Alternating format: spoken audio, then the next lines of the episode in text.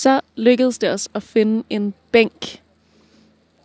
Vi sidder lige midt på Sønder Boulevard, og bag ved mig, der er Folkehuset Absalon. Og klokken den er vel lidt i halv tolv på en meget grå formiddag på Vesterbro, men der er mange mennesker på gaden. Der er alligevel mange hundeluftere. Se, der sidder for eksempel en. Der sidder en over på den der bænk med en hund. Jeg tror lige, jeg går derover.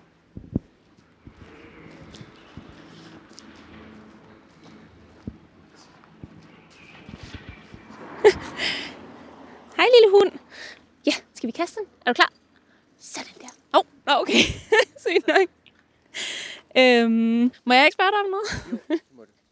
øh, hvor bor du henne? Jeg bor øh, lige herovre ved Ingehave Plads. Så du bor på Vesterbro? Jeg bor på Vesterbro. Øhm, jeg har taget et digt med, som handler om en lille pige, der sidder på Vesterbro.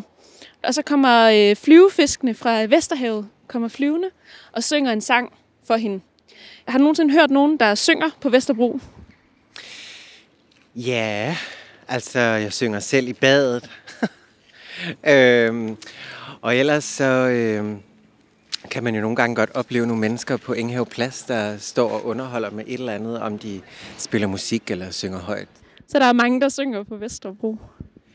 Ja, altså en opfattelse er faktisk, at der bliver sunget lidt mindre, end der gjorde før. Fordi at der er blevet meget sådan øh, moderniseret og san- saneret her. Så øh, det er i virkeligheden meget mere mondænt, end det har været tidligere, og det tror jeg faktisk gør, at de der sådan skævheder, eller ikke skævheder, men forskelligheder, mangfoldigheden er blevet lidt mindre på Vesterbro, end den har været tidligere. Så de der flyvefisk, de kommer måske ikke, øh, der er ikke lige så mange af dem, som der har været? Nej, altså man kan sige, at jeg er jo selv en flyvefisk fra Vesterhavet. Altså jeg er jo selv tilflytter og kommer fra Jylland, så man kan sige, måske er det nogenlunde flyvefiskenes skyld, at der ikke bliver sunget så meget mere. Nu er det jo faktisk en podcast om højtlæsning, jeg er i gang med at optage. Kan du huske, hvem der har læst højt for dig? Ja, altså da jeg var barn for mange, mange år siden, så læste min mor højt for mig. Fik også læst højst i skolen faktisk. Jeg gik på en folkeskole, hvor der var meget eller jeg har i hvert fald altid været historieinteresseret. Der var nogle gode lærere, der både var dygtige til at fortælle frit, men også øh, læse højt og lægge stemmer på karaktererne og sådan noget i fortællingerne. Ja. Nå, fedt. Tak. Det kan være, at jeg bare skal tage bogen med, så øh, smutter jeg tilbage på biblioteket. Ja, tak. Måske undrer du dig over, hvad jeg laver på Vesterbro en grå formiddag for at snakke om syngende flyvefisk og hvad det egentlig har med højtlæsning at gøre. Men bøger til børn er ikke altid logiske. De er fulde af finurlige karakterer, hjemmelavede ord og magiske universer. Og vi voksne har et helt særligt ansvar for at invitere børnene ind i de her bøgers verden. Er du i tvivl om, hvordan man egentlig gør det? Så er du ikke den eneste. Her på Biblioteket Frederiksberg møder vi mange forældre, som synes, det er svært at få læst højt for deres børn. Hvor skal man starte? Hvornår kan man starte? Og hvordan skal man overhovedet læse højt for børn? Det er nogle af de spørgsmål, vi stiller her i podcasten Højt at læse. Vi får besøg af gæster, som på alle mulige måder ved en ting eller to om højtlæsning. Og vi håber, at du, som lytter med, får mod på højtlæsning sammen med børn. Og hvem ved, måske gemmer der sig også en læseoplevelse for dig i bøgerne om flyvefisk, moderne feer og pinlige forældre. Mit navn er Lærke, og jeg er børnekulturformidler på Biblioteket Frederiksberg. Velkommen til Højt at læse, en podcast om højtlæsning.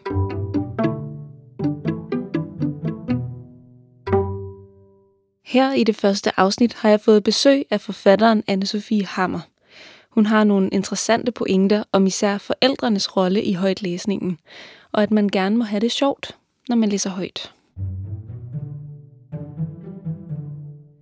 Hej Anne-Sophie. Hej.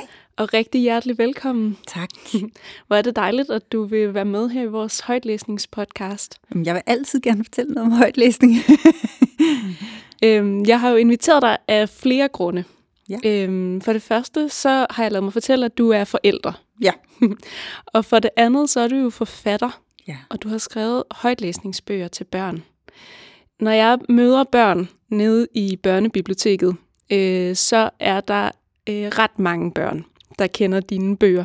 Så du kan i hvert fald et eller andet med at, øh, at sætte dig ind i, øh, hvordan det er at være barn, og hvad det er, det er sjovt at få læst højt som barn. Og vi skal jo prøve at svare på spørgsmålet om, hvad det er, højtlæsningen kan. Ja. Vil du ikke begynde med at præsentere dig selv? Jo, jeg hedder Anne-Sophie Hammer, og øh, jeg er børnebogsforfatter, og jeg har selv tre børn. De er så nu øh, 15 og 19 og 23, og den ældste er flyttet hjemmefra. Så om de helt sådan tæller som rigtige børn, det ved jeg ikke rigtigt. Men de har jo i hvert fald været det. og, så, øh, og så skriver jeg øh, både børne- og ungdomsbøger, men har især skrevet højtlæsningsbøger. Øhm, ja, det var sådan den helt korte. Ja, det er så fint. Du har i hvert fald skrevet øh, en bog om ham her, vi har liggende, Villas fra Valby, Ja, som der i hvert fald er rigtig mange børn, Ja. der kender. ja. Vil du ikke fortælle om en oplevelse med højtlæsning, som betyder noget særligt for dig? Jo, øh, det kan jeg godt. Øhm, altså, uh, jeg har haft rigtig mange gode oplevelser med højtlæsning. Jeg vil sige, øh, noget af det, som som gjorde, at jeg selv synes som barn, at det var rigtig dejligt at få læst højt, det var, at jeg havde en øh, klasselærer i folkeskolen, som, øh, som var virkelig, virkelig god til at læse højt. Og, øh, og når han læste højt, så var det altid med, øh, med fakta og lyde og ansigtsudtryk og øh, sådan, altså han levede sig virkelig ind i det. Og, øhm, meget tit skete der faktisk også det. Han var især glad for at læse sjove bøger højt for os. Og, øhm, og meget tit skete der faktisk det, at han jo selv sådan læste en lille smule i, forvejen, eller forud i forhold til, hvad han læste højt for os. Så derfor så, øh, så var det tit sådan, at så var der et eller andet, der var så sjov, så han var helt færdig at grine, så han slet ikke kunne læse det højt for os. Og så sad vi i en hel klasse og sagde, hvad? Hvad er det? Sig det nu, sig det nu. Og han kunne slet ikke få ordene frem, fordi han grinede simpelthen så meget. Og det er jo sådan noget, som gør, at, øh, at man som barn øh, kommer til at synes, ej, højtlæsning, det er bare noget, der er virkelig fedt. Jeg går ud fra, at du har læst højt for dine egne børn. Ja. Ja. øhm, og hvad, hvad har du som forældre fået ud af det? Mm, altså, øh, for mig har det i hvert fald været meget noget, som, som også var givende for mig selv i de situationer, hvor jeg læste højt for mine børn. Øhm, og, og, og det har det været på mange områder. Det har både været, da børnene var små og havde et virkelig højt aktivitetsniveau, at så kunne det være sådan en måde, hvor man også som forældre lige kunne få lov til at slappe lidt af. Og sådan, åh, hvis man bare havde været tidligt oppe, og det var der klokken 3-4 om eftermiddagen, og man bare virkelig trængte til lige at sidde ned en halv time, så kunne det være sådan en måde at få lidt ro på. Øhm, så, så det har givet mig nogle pauser i hverdagen, øh, hvor jeg selv lige kunne få lov til at sidde og slappe lidt af. Men, øh, men især øh, da mine børn blev lidt større, øh, har det jo også givet mig mulighed for at dele nogle litterære oplevelser med dem, øh, som jeg jo havde glædet mig til at dele med dem. Har du en oplevelse med højtlæsning, hvor der er noget, der er, er gået galt? For eksempel, det kunne jo være at, at, at vælge en, en bog, som, som ikke passer til de børn, enten Ja. interessemæssigt eller aldersmæssigt, eller hvor du har kædet dig bragt. Ja, øh, jeg vil sige, jeg har haft utrolig mange virkelig kedelige højtlæsningsstunder med mine børn. Øh, så bare fordi børnene sidder og synes, ej, det her det er fedt, så er det altså ikke nødvendigvis, at man som voksen synes, at det er super lækkert. Øhm, og øh, jeg vil ikke begynde sådan at pege på konkret, hvad det er for nogen, fordi så peger jeg jo, begynder jeg jo også at pege fingre af kolleger, men jeg vil sige, der findes jo, ligesom der findes enormt mange fantastiske højtlæsningsbøger, så findes der også virkelig, virkelig mange dårlige. Øh, og der tror jeg, at man som forældre også skal stole lidt på sin egen kvalitetsfornemmelse. Så hvis man selv synes, at det er dødens pølse at læse eller andet højt, så er det måske, fordi den bog bare ikke er særlig god. Øh, og så har man faktisk, er man faktisk i sin gode ret til at vælge noget andet. Det leder mig til det næste spørgsmål, Anne-Sophie. Øhm, jeg kunne godt tænke mig at spørge dig, hvorfor du overhovedet begyndte at skrive højtlæsningsbøger til børn. Ja, Øhm, altså, jeg, jeg har altid været enormt glad for højtlæsningsbøger. Også sådan øh, som ung og som ung voksen, hvor jeg jo egentlig ikke sådan havde øh, nogen forbindelse til højtlæsning. Der har jeg stadigvæk været rigtig glad for højtlæsningsbøgerne fra min egen barndom. Og da jeg selv fik børn, så var det jo også nogle læseoplevelser, jeg glædede mig til at dele. Øh, øh, Ulund Kirkegaard og Astrid Lindgren og Torbjørn Ener, og nogle af de her øh, læseoplevelser fra min egen barndom. Øhm, og, og det er også nogle fantastiske bøger, og, øh, og især Ulund Kirkegaard har sådan rent sprogligt også været et stort forbillede for mig, da jeg selv gik i gang med at skrive højtlæsningsbøger. Men de er også gamle, de bøger, øh, og de foregår i øh, en tid, nogle af dem foregår jo i en tid, som allerede var gamle dage, dengang de blev skrevet. For eksempel Emil fra Lønneberg. Øh, men, men bøgerne foregår meget i en tid, hvor øh, man for eksempel ikke kunne snakke med voksne. Øh, så øh, når, når drengene i Olon Kirkegaards bøger, de for eksempel har en stor lømmel efter sig, og han vil rive deres ører af, så det er helt utænkeligt, at de kan sige til deres forældre, øh, at der er nogen efter dem. Altså, voksne er ligesom ikke nogen, man kan snakke med eller få hjælp af. Og det kunne mine børn simpelthen ikke forstå. Og jeg, altså, når man tænker over det, så sådan en bog som Emil fra Lønneberg, som jeg elsker højt, og som der også er hilsner til i Villas fra Valby, jo, øhm, den, den foregår også i en tid, hvor Emil han er nødt til at flygte fra sin far og lukke sig inde øh, i brændeskuret for ikke at få tæv.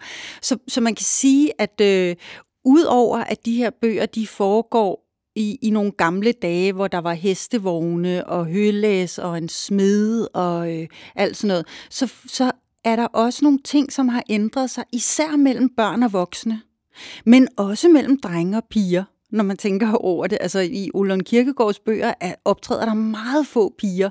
Øh, lidt i de senere bøger gør der. Men der optræder for eksempel også en pige, som bare hedder Pigen. Øh, og, fordi det er simpelthen det er sådan to helt adskilte verdener, og det samme med børns og voksnes verden det er også helt adskilt. Og, og det er bare meget anderledes i dag. Øh, og, og der fik jeg lidt lyst til at læse nogle bøger højt for mine børn, som, som øh, øh, mere afspejlede en verden, som de selv kendte. Jo både i de konkrete ting med, at der er børnehaver, der er madkasser og øh, alle sådan nogle ting, men, men også i relationerne. Men øh, hvorfor synes du, det er vigtigt, eller var vigtigt, at dine børn kunne spejle sig i bøgerne? Ja, altså, altså jeg synes jo ikke, der er noget galt med at læse øh, nogle bøger højt, som foregår i gamle dage, ligesom der heller ikke er noget galt med at læse for eksempel eventyr. Men nogle af de her bøger var så anderledes fra mine børns hverdag, så det kunne lige så godt have været eventyr. Og jeg tror, at, øh, at børn, ligesom voksne i øvrigt, øh, har, har behov for også at, at høre nogle historier, øh, som spejler det, som de selv kender.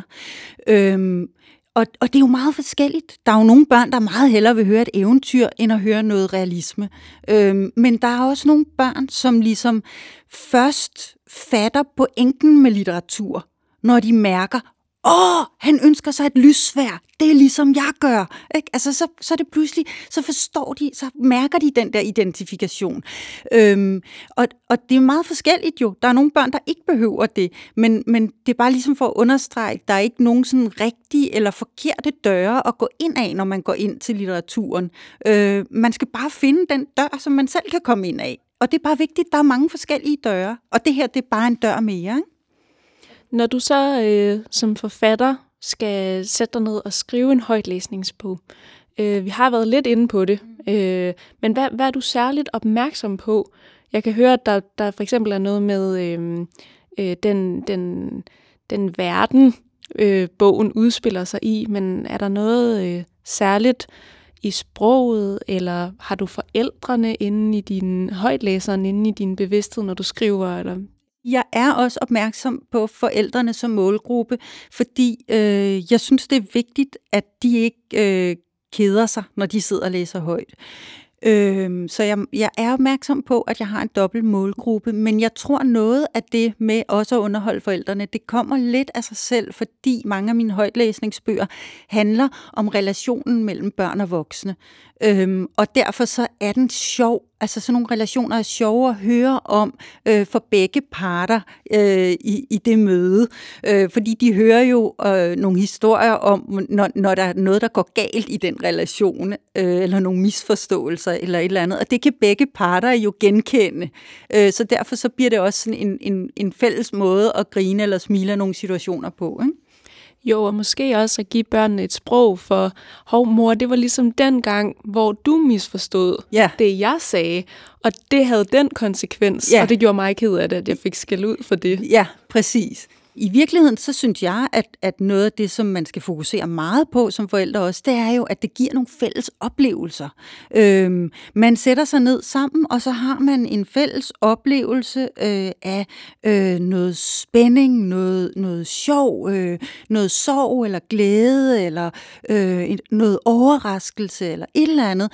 Så i virkeligheden, så, øh, så, så gennemlever man nogle af alle de her følelser sammen med sit barn, og, og, og bliver klogere klogere sammen med sit barn på den måde. Så det er lidt ligesom, at man sådan tager sit barn med ud på en rejse og viser det nogle ting. Se, sådan her kan verden være, og sådan her kan verden være. Og de oplevelser får man jo sammen, når man læser højt for sit barn. Kan du forstå, hvis der er nogle forældre, som synes, det kan være svært at få tid til det, eller synes, deres børn øh, løber på væggene og, og, og ikke kan sidde stille, øh, når der skal læses højt. Jeg, jeg kan sagtens forstå, at, øh, at der er mange forældre, der ikke øh, føler, at de har tid til at læse højt. Også fordi der er, jo, altså, der er jo vanvittigt mange ting, man bliver slået i hovedet med som forældre. At ting, man bør, og ting, man skal sammen med sine børn. Øh, øh, men men jeg, altså, jeg, jeg tror bare, at man skal prøve at fokusere lidt på højtlæsning, også som sådan den her pause i hverdagen. Øhm, og, og så skal man Altså, der er også det her med, om hvad for nogle gode råd kan man have til, hvis man gerne vil læse mere højt for sine børn. Altså, vil sige, de fleste forældre trænger til de der små pauser, og de fleste forældre har tid til lige at sætte sig ned en halv time og se noget fjernsyn, eller lige smække benene op og lige puste ud et øjeblik. Øhm, og der skal man bare øh, nogle gange øh, altså øve sig lidt i at, at højtlæsning også er sådan en pause. Og jeg tror, hvis, hvis jeg skulle komme med et godt råd til forældre, der gerne vil læse mere højt for deres børn, så skulle det være, at de skal gøre det hyggeligt for sig selv. Øh, fordi øh, hvis forældrene de sidder og keder sig over den bog, de læser højt. Eller bare tænker på et eller andet med arbejdet, eller nu skal jeg også til ud og købe ind, eller et eller andet. Øh, så bliver det heller ikke en hyggelig oplevelse, hverken for dem selv eller for børnene. Øh, men hvis forældrene finder nogle bøger, som de selv synes, ej, denne her bog er super god. Altså jeg synes ikke, at det der det der højtlæsning, det skal være sådan noget selvopoffrelse, hvor man absolut skal læse Rasmus Klump, selvom man hader Rasmus Klump. Men hvis man finder en bog, som man selv synes, det kunne være rigtig sjovt at læse højt, øh, så vil man som regel opleve, at det smitter af på børnene, at man selv hygger sig med det. Og så gider de faktisk godt sidde der. Altså, der, det står jo ikke hugget i sten, at det skal være godnatlæsning. Jeg, jeg elsker selv øh, øh, at læse godnathistorier, men, men hvis det passer bedre ind i ens hverdag, at man læser højt om morgenen for eksempel, fordi ens børn måske vågner mega tidligt, og man bare selv er virkelig træt på det tidspunkt, eller hvis det passer en bedre, at man læser højt i bussen, hvor alle alligevel sidder og keder sig, eller øh, hvis man øh, lige trænger til at ligge og slå lidt mave, efter man har spist, og det er der, det passer bedre ind, jamen, så skal man da gøre det der. Man skal da gøre det der, hvor det passer ind i ens egen families liv. Øh, og alle familier har jo deres egne øh, måder at gøre ting på. Og så skal man gøre det hyggeligt for sig selv. Så skal man putte sig med nogle puder og et tæppe, og lige tage en slapper. Øh, fordi jeg tror, jeg tror virkelig, at hvis forældrene i højere grad nyder det der højtlæsning, i stedet for det er en sur pligt, så vil børnene også elske det. Det er så sjovt, fordi jeg har haft meget fokus på børnene. Altså, at det skal være børnenes præmisser, børnenes ja. interesser, der skal drive det. Og du er den anden forælder, jeg stiller det her spørgsmål og den, anden forælder, den første forælder svarede nøjagtigt det samme. Ja. Øh, og det, det er, jeg har ikke selv børn. Øh, jeg har en masse små søskende, ja. øh, som jeg har læst enormt meget højt for. Og I har jo fuldstændig ret. I, at, øh, at hvis jeg selv sidder som din klasselærer og er ved at dø af grin over noget, øh, en, en misforståelse mellem Villas og hans øh, mor, så, så, øh, så er det jo lige så meget en sjov oplevelse for mig. Så jeg synes, det er, det er en virkelig god øh, vinkel, en virkelig god øh, perspektiv at have med. Ja, og så som sagt, altså at stole på sin egen kvalitetsfornemmelse, når man læser en bog højt. Ja. Den, den voksne må også gerne synes, det er sjovt. Det skal ikke være surt, hvor det er godt.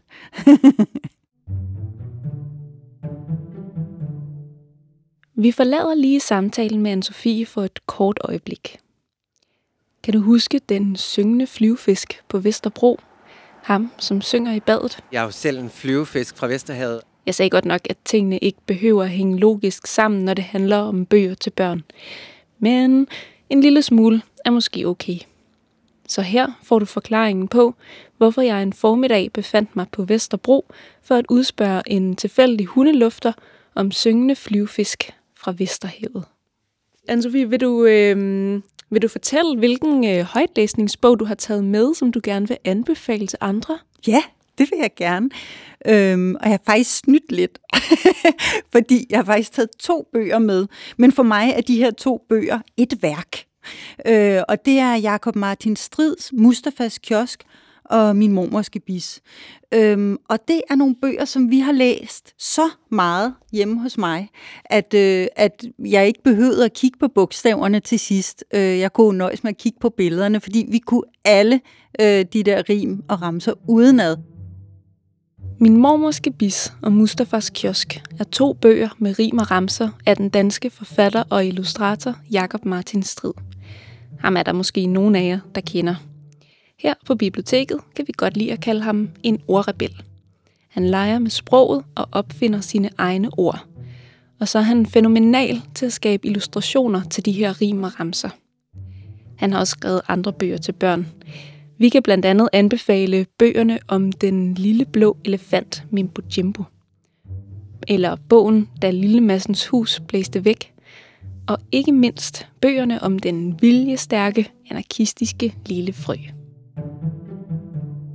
helt lavpraktisk, så var det også på aftener, hvor at vi var lidt for sent på, på den, og børnene kom lidt for sent i sengen, og jeg var enormt træt og sådan noget.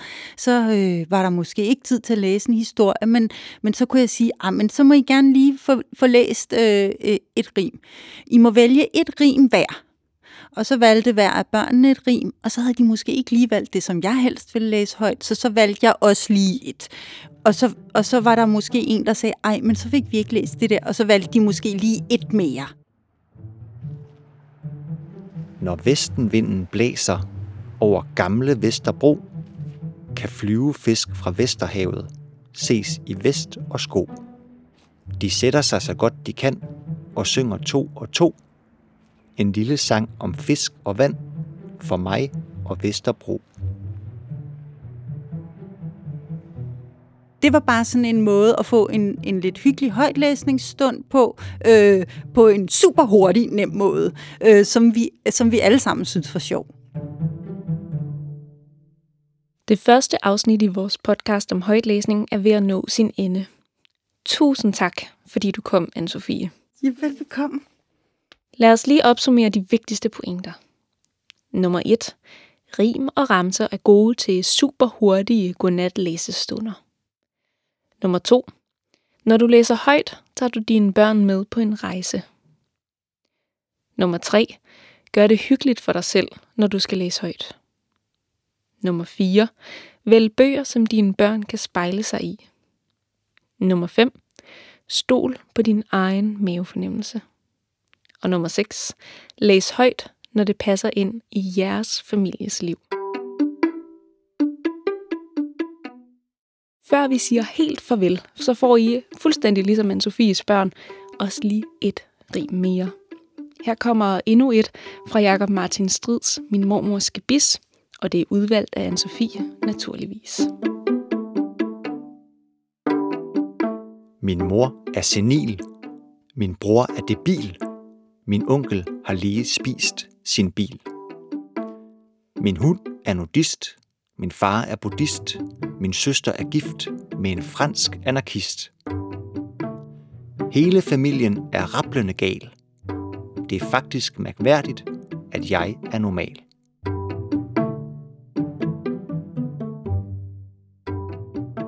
Snip, snap, snude, så er højt at læse ude.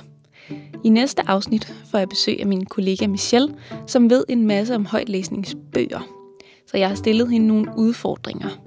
Jeg har blandt andet spurgt hende, hvilken bog man kan læse højt, hvis man som voksen også gerne vil underholdes. Tak fordi I lyttede med. En stor tak til Anne-Sophie Hammer, og en særlig en af slagsen til den syngende vestjyske flyvefisk på Vesterbro. Tak for sangene.